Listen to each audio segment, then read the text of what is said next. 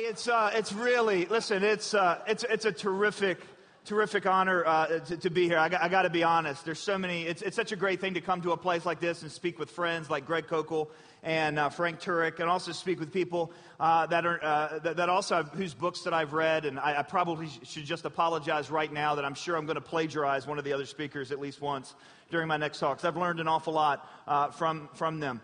But what I'm, the angle that I'm going to hit here is, uh, is a little bit different. What we've been talking about so far is really this idea of playing uh, defense. In other words, challenges come at the Christian faith. Can Christianity handle those challenges? This reason comes why Christianity can't be true. Here's the answer. But I think if we're really going to respond to our critics as Christians, we need to do more than just play defense. There's some offense to be played as well. And I'm starting here with an assumption that Christians have a call to cultural responsibility. That if Christianity is true, let me, let me just be clear on this. When we say Christianity is true, what we're saying is Christianity is actually the thing that describes the contours of reality.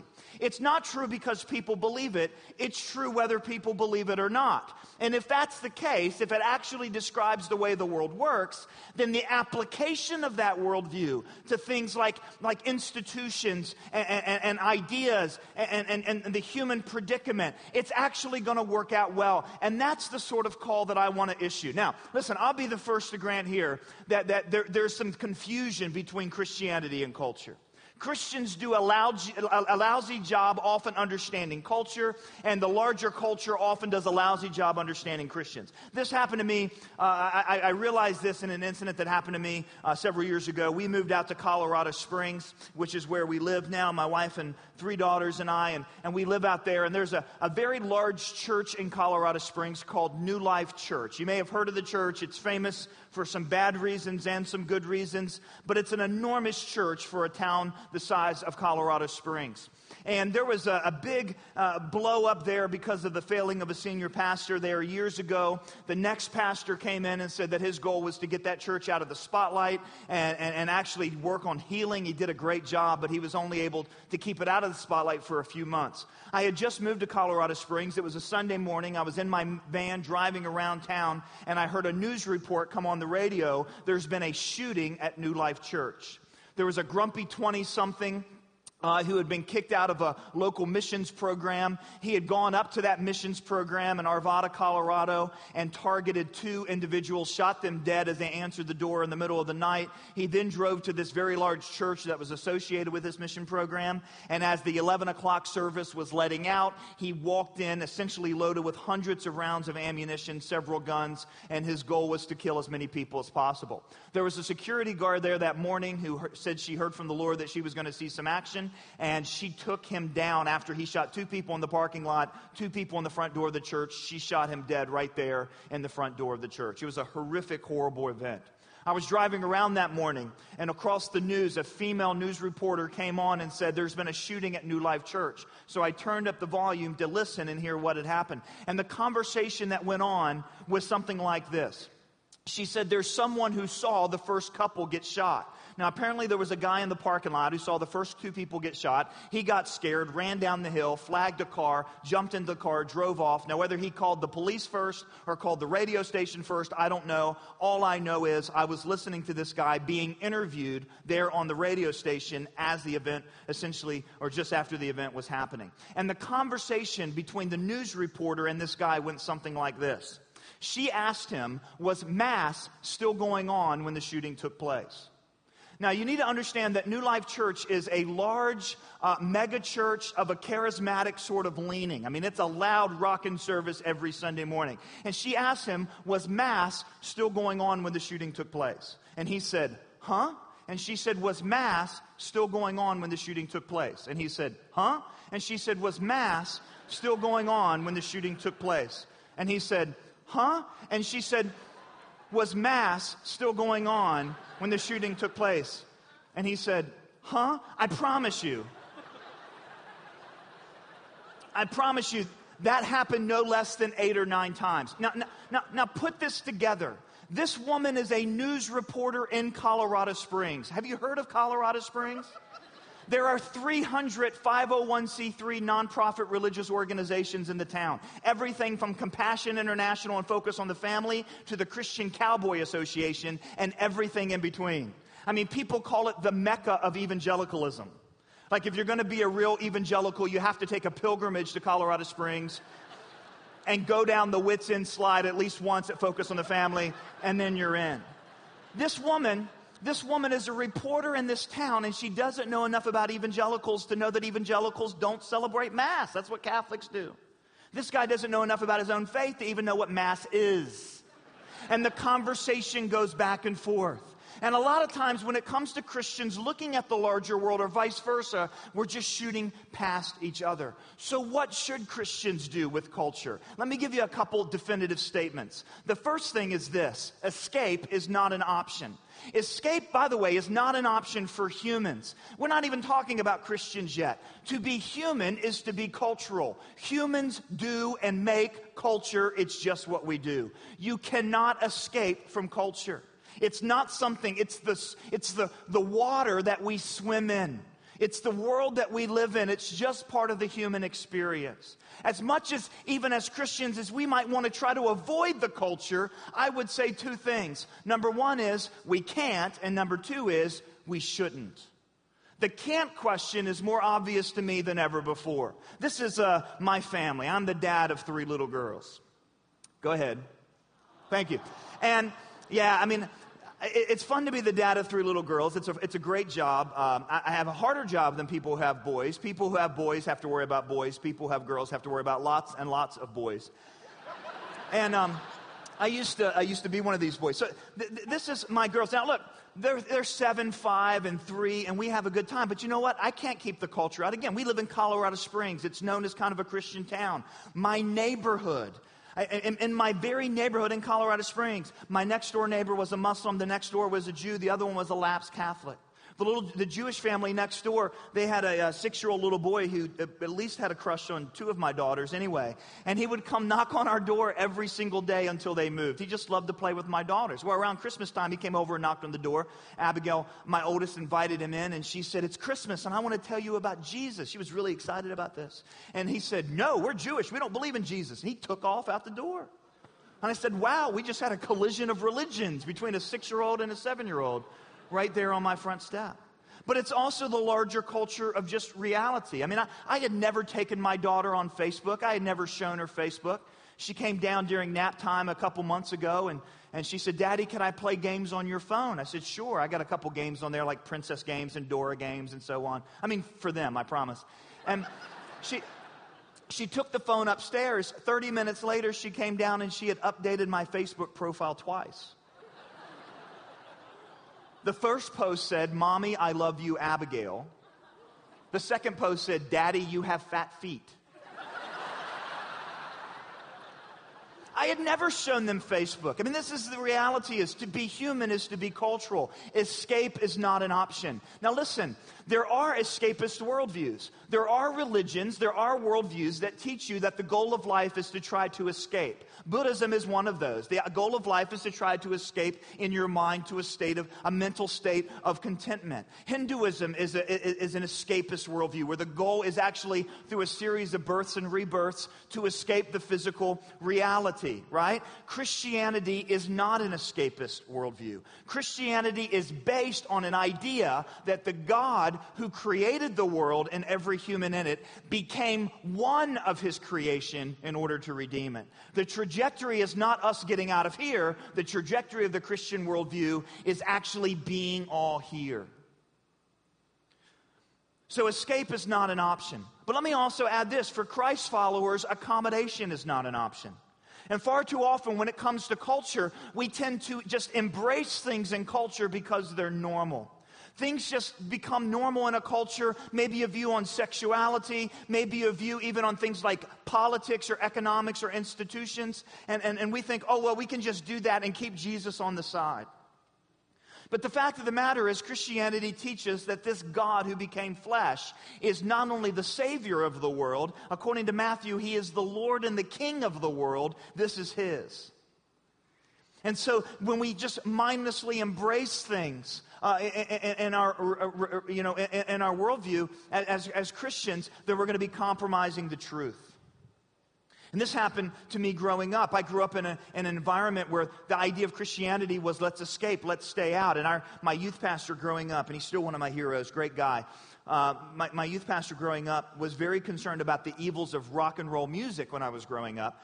And so he decided to scare us away from it. Now, it was the late 80s, so maybe he had some good reasons. But anyway, he, so he showed us this, this teaching video that basically made the argument that all uh, rock musicians were devil worshippers. And you know this because if you play their records backwards, some of you are like, records? I've heard of this. But if, if you play those records backwards, then they tell you things. Like, I just remember if you played Queen's Another One Bites the Dust backwards, it says, start to smoke marijuana. Which I'm not sure had anything to do with devil worship. And plus, that's not what it said. It said, not wanna. You know, that's what it said, actually. but clearly, that was the. I mean, I remember watching this and thinking to myself, you know, I can't understand what Ozzy Osbourne says forward. Um, I'm not sure what the message is here. But but, but, here's what's interesting is I remember sitting there as a, as a young, you know, in, in, a Christian home at a Christian school and, and, so on. And I remember looking at this video where they were trying to keep me away and I thinking to myself, ACDC is awesome. And I went out and bought their tape, you know?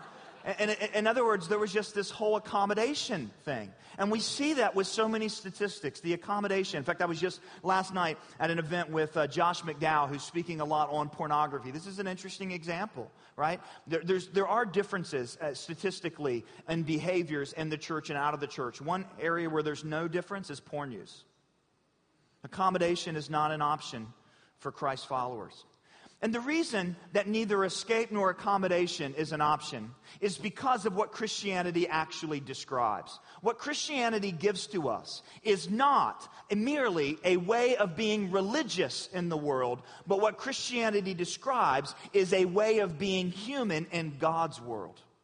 What Christianity claims is that this is the world we live in. The only world that anyone has ever lived in is the one that was created by God. It's the one in which that God became flesh, the one in which that God who became flesh died and rose again. And, and, and it's the one in which he will make all things new. Thus, because the Christian world is the real world, the Christian has a call to engage the real world. In other words, we got to do more than just play defense. The question is, what is our Christian responsibility to live and to love and to build and to relate and to fight and to surrender and to do everything that humans do in a way that reflects the real world that we actually live in, the one that's created and redeemed by God. And that's a tough thing to do. But G.K. Chesterton, I love Chesterton. If you've never read him, you should read him for a couple of reasons. Number one is he's brilliant. Number two, he's always grumpy, so it makes him a really fun sort of read. But, but Chesterton talked about this. He said if Christianity should happen to be true, that is to say, if its God is the real God of the universe, get this, then defending it may mean talking about anything and everything. A lot of times we wait till the challenges come to us. I think one of the best ways to respond to Christianity's critics is that we start applying the explanatory power of the truth of the Christian story to every area of life. What, what, what Chesterton is saying here is that you can actually defend the truth of Christianity by applying it and talking about anything and everything. He says things can be irrelevant to the proposition that Christianity is false, but nothing can be irrelevant to the proposition that Christianity is true because Christianity encompasses the whole story of the world. Let me give you a model of this that makes sense to me. God has given us the text. He's given us the scripture. And this scripture, this text drives our agenda. It tells us what to think. It tells us how to live. It tells us what to believe. It tells us the moral contours of reality as well as other contours of reality. And you know what? But the hard part is, is that this text, this agenda that we're supposed to be living out, has to be lived out in a context of our times that's different than the context of the story itself, right? Now, I don't know you guys, so I don't know what you thought when you woke up and looked out the window this morning, but I don't think anyone looked outside and said, oh no, the Philistines are outside. What am I going to do? right? Now, if the Philistines were outside, good news. We've got like 35 chapters that tell you what to do in case of Philistines.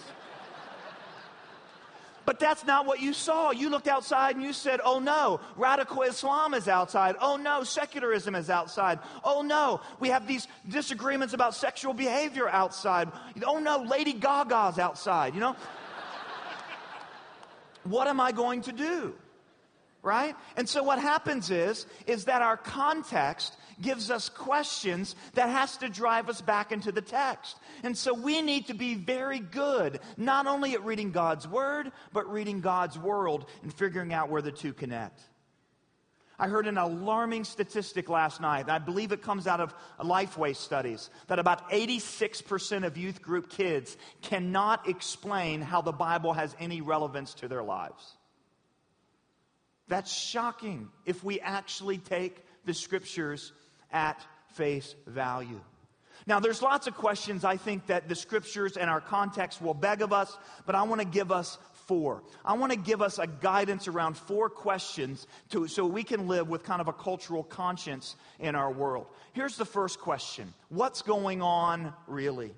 A lot of times as Christians, we're guilty of asking the question, What's going on? and stopping there. We ask, What's going on? and then we panic. What's going on? Democrats. Ah!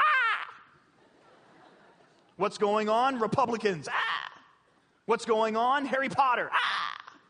Right? And so something happens in the world and we're just reactionary and reactive and it scares us, right? And I get that because there's a lot of crazy stuff that happens in our world. You know, we live in a world where Ahmadinejad counts as a world leader, Oprah counts as a spiritual leader, Dawkins counts as a philosopher, and Snooki counts as someone whose name we actually know. This says a lot about the world that we live in, right? And so it's very easy to react and to panic, right? But what we need to do is ask that question what's going on really? What's going on? Maybe Harry Potter. What's going on is Harry Potter plus Lord of the Rings plus Oprah plus Joel Osteen plus the growth of even. In other words, what's going on is we have a culture that seems very intrigued by spiritual things.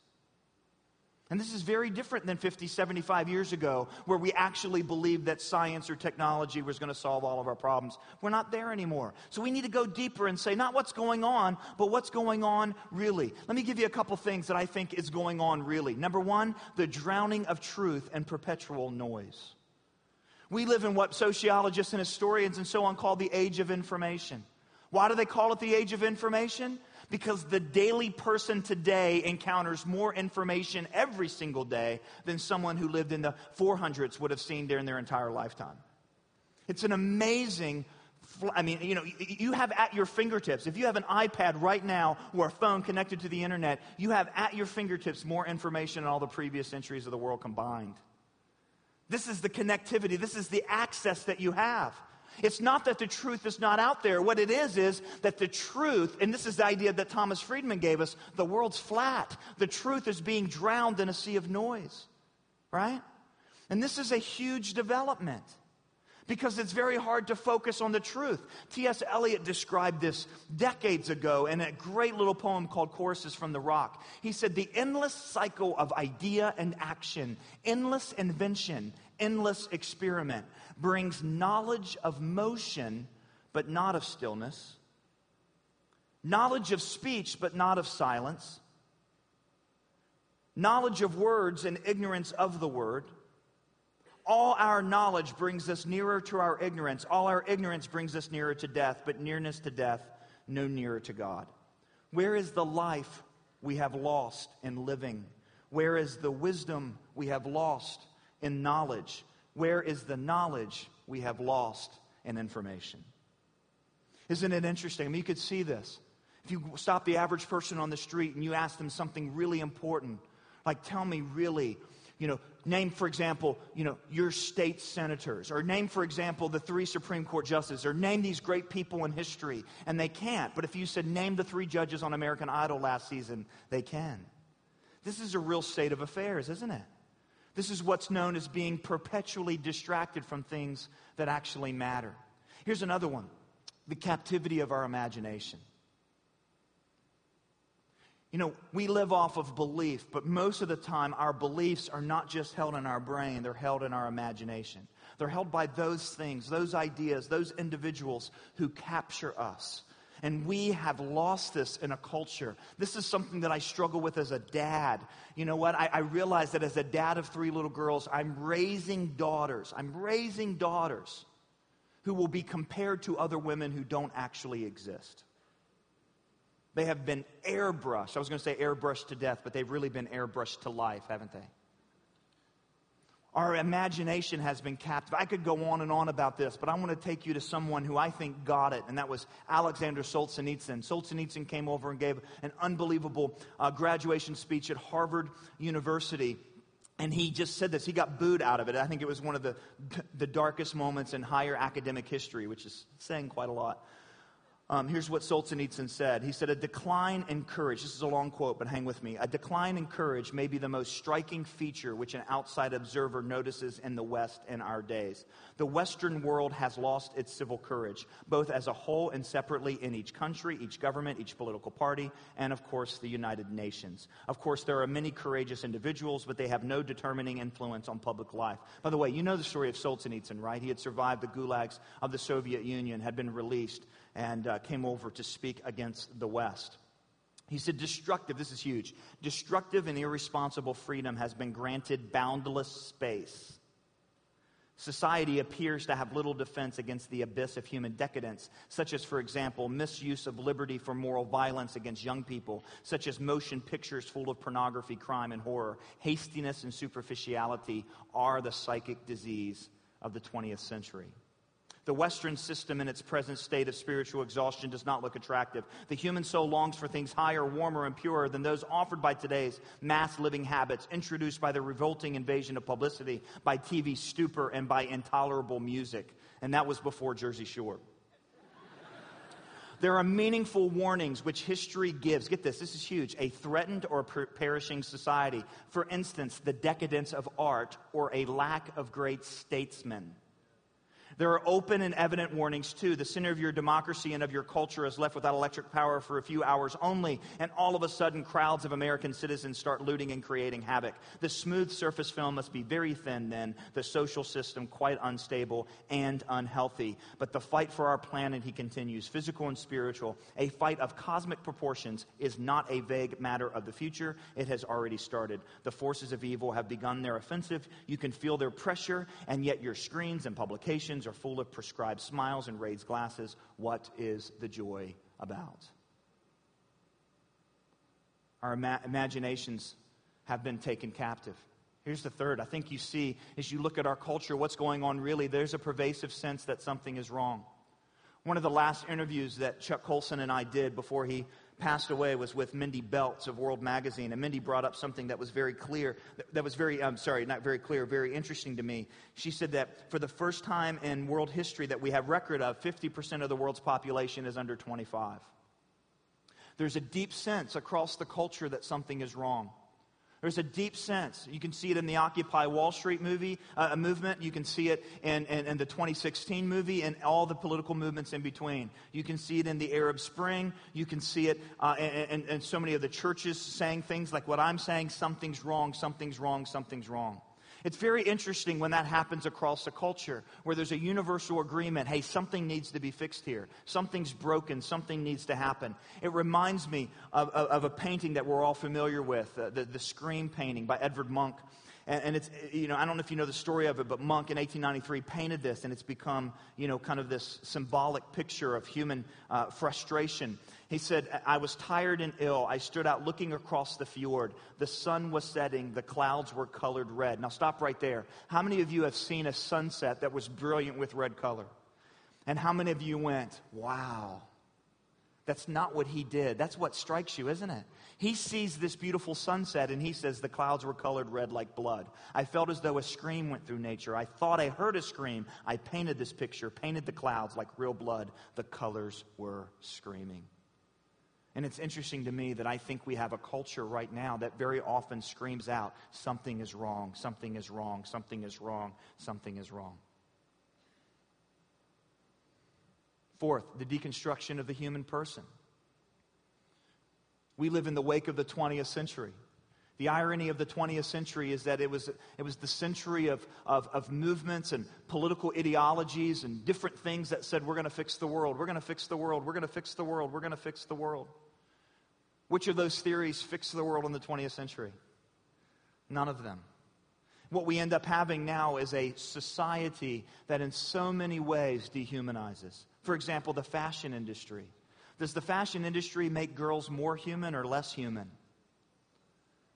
Does it celebrate their distinctiveness and their value, or does it hold them to standards that they can't possibly meet? We can look at this when it comes to scourges like abortion and our struggle with biotechnology and euthanasia and all the things in between those two things. The deconstruction of the human person. And then finally, and I think this is key, the loss of a controlling common narrative. It used to be across Western society, we agreed on things like freedom we agreed on things like liberty. We agreed on things like morality. We agreed on things like higher ideals. Now, we're not only disagreeing about how to help the poor, we're disagreeing on whether there should be such a thing as poor or how we, whether we actually can help the poor. We're not just disagreeing on things like uh, what's the best way to reach virtue. We're disagreeing on whether there is such a thing as virtue or not. Now you say, John, why are you bringing this negative picture of the world? Here it is. Because if we look past that thin veneer that Solzhenitsyn talked about, we live in a culture in which things are broken. You know what that means? You know what that means, church? It means, it means that this is a culture ripe for the gospel. It's ripe for the hope that comes in the gospel. The thing that won't fix everything, but the thing that can bring real hope to souls and to individuals, and is part of the larger story in which Jesus Christ will one day fix everything and make all things new. So we've got to ask that question what's going on really? It reveals the problem. The second thing we need to ask is why is it going on really? What's behind this stuff? We can't just say, oh, what's going on? It's because they're sinners or they're commies or something like that, right? We need to ask the question why is it really going on? What's really behind this? Because when everyone tries to live and to build culture and to do what they do in the world, they're essentially just trying to do what we all do, which is make sense of life. They're trying to answer, because this is what humans do, the fundamental questions of life, like does life have meaning? And how should I live? And where did I come from? And what's right and wrong? These are questions that are at the root of the human experience in the world. It's what separates us from the animals. This is one of the most interesting things about Frank's talk. You know, if we're just animals, right? Bambi doesn't, well, Bambi did, but that was a Disney movie. Most deer do not stop and say, oh man, he got shot. That's really a shame. Right? Christians are the one that say something's wrong with the world. How many guys have pets at home? Your pets don't ask these questions. All your pets care about is where they're going to find their next meal, where they're going to find their next nap, and where they're going to find their next mate. And I know that sounds like college freshmen too, but Humans are trying to make sense of the world. And so when we see these expressions, whether we agree with them or disagree with them, what we're actually seeing are people trying to put the pieces together. The questions about origin and meaning and morality and destiny, how we wrestle with these questions, uh, gives us our sense of who we are and how we fit in the world and what we think we should do in the world. It's the basis of answering these huge cultural questions. That's what we mean by worldview. Because underneath cultures, culture is the flesh of worldview. As Chuck Colson would say, culture is an expression of the cult, what we worship, what we value, what we love. Now, there's a lot of different definitions of worldview. I really like this definition of worldview uh, because, uh, well, it's the one from my book. And a worldview then is this framework of basic beliefs that we have about the world, whether we know it or not, that shapes our view of the world and our view for the world. That's what a worldview is. And so, all the culture, if we want to know why things are going the way they do, we've got to dig and get to the worldview. Because from our worldview come our values, from our values come our actions. And this is this is huge for Christians to understand. That when we look at someone and say, oh, they're just doing that because they're a sinner, sinner. No, they're doing that because they're someone who was made in the image of God and they have forgotten who God is. And we need to get at the root We need to get at the root of who they are and how they live in the world and understand worldview. Worldviews have an enormous influence, whether we're talking about, you know, for example, the worldview of a, of a thinker in the 20th century like Michel, uh, uh, Michel Foucault. Foucault was a, the guy who basically taught us that cultures determine everything, that there's no such thing as universal right and wrong, that it shifts from culture and culture. Things don't have individual ideas or essence or identity. And you say, I've never heard of that guy. Yeah, you and most of the population. But that guy has actually shaped how we understand human sexuality and therefore human identity. His ideas have an awful big impact in the world. Schaeffer was one of the ones who brought our attention to this. He said that ideas start in the, in the minds of thinkers like Foucault, and then they trickle into the institutions of the academy, and then they produce culture, and then they produce pop culture, and then they reshape the imagination of the popular people. That's why it's so important to understand ideas. The church has done a pretty lousy job understanding ideas. That's why a, a conference like this is so unusual and it's so important. That we need to not only love God with our heart and with our soul, we need to love Him with our what? Our mind. Because we've never heard about Foucault, but we have been influenced. And Lewis once said this that the most dangerous ideas in a society are not the ones being argued, but the ones that are assumed. You want to understand why the world is the way the world is? Find the ideas that are shaping the world you live in. Find the ideas that are shaping culture. Find the ideas. They're not always verbalized. Find the definitions. In fact, that's a key point. The battle of ideas is most often the battle over the definitions of words.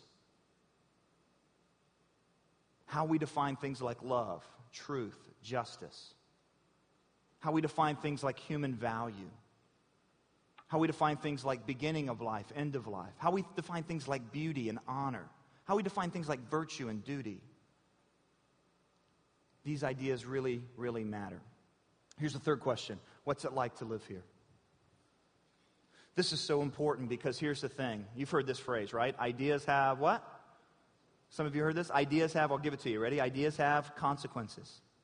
Good ideas have good consequences. Bad ideas have bad consequences. Big ideas have big consequences. Stupid ideas have, you get the point, right? Ideas have consequences, right? But here's what's important ideas have consequences for people, real people. Here's what we need to understand about culture this is why it claims the Christian's attention. Because cultures either humanize or dehumanize. Cultures either bring life or cultures bring death cultural expressions, how we do it in this culture or that culture or whatever, they actually show the value of human beings or they actually steal the value of human beings. So we need to ask that question what's it like to live here? How many of you guys have seen the movie Amazing Grace? There's a great scene in that movie when William Wilberforce is being drafted into the abolitionist cause, and the, the Clapham, uh, the people who become the Clapham sect with Wilberforce, they come and they actually throw the chains on the table, and the one guy puts it around his neck and puts it around his elbows, and the, and, and the former slave shows his scar. You know what they were forcing him to do? They were forcing him to face the question what is this doing to real human beings? The parallels in our culture are so huge one of the great oxymorons of the last 40 years sexual freedom. Has sexual freedom made us free? No, sexual freedom has made us slaves.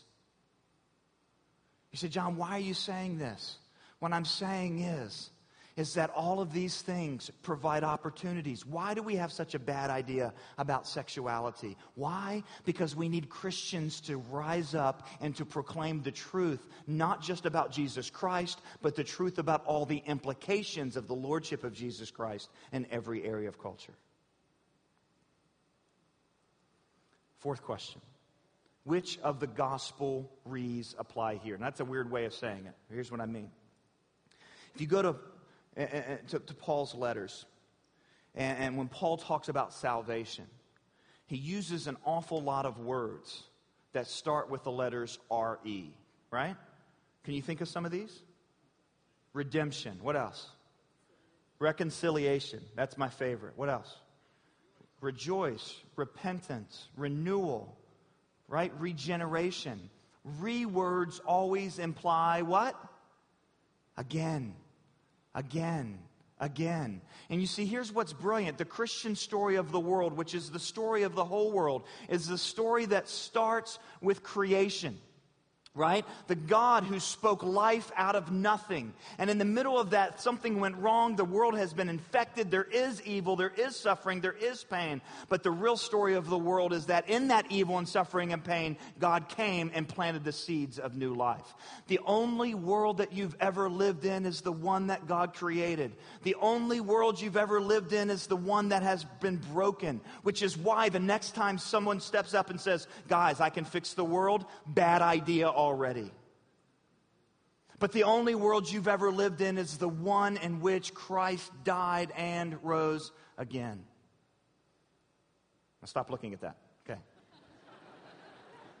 Say, John, what's your point?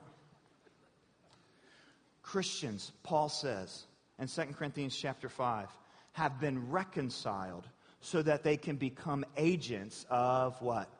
Reconciliation the reconciled ones become reconcilers.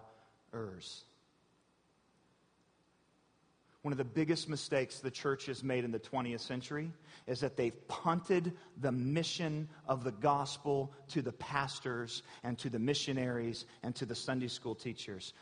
Uh, Paul says that the work, excuse me, that the job of the pastors and the teachers and the missionaries is to equip the saints for the work of the what? Ministry. We all carry with us the hope of the gospel. Paul says, all, excuse me, Peter says, always be ready to give an answer to anyone who asks you for the what? Hope that you have. Think about this. In a world that lacks truth, in a world that lacks beauty, in a world that doesn't know what a human being is, we have what the scriptures call hope. And we need that word hope because if there's one thing that our culture misses, it's hope. How do we miss hope?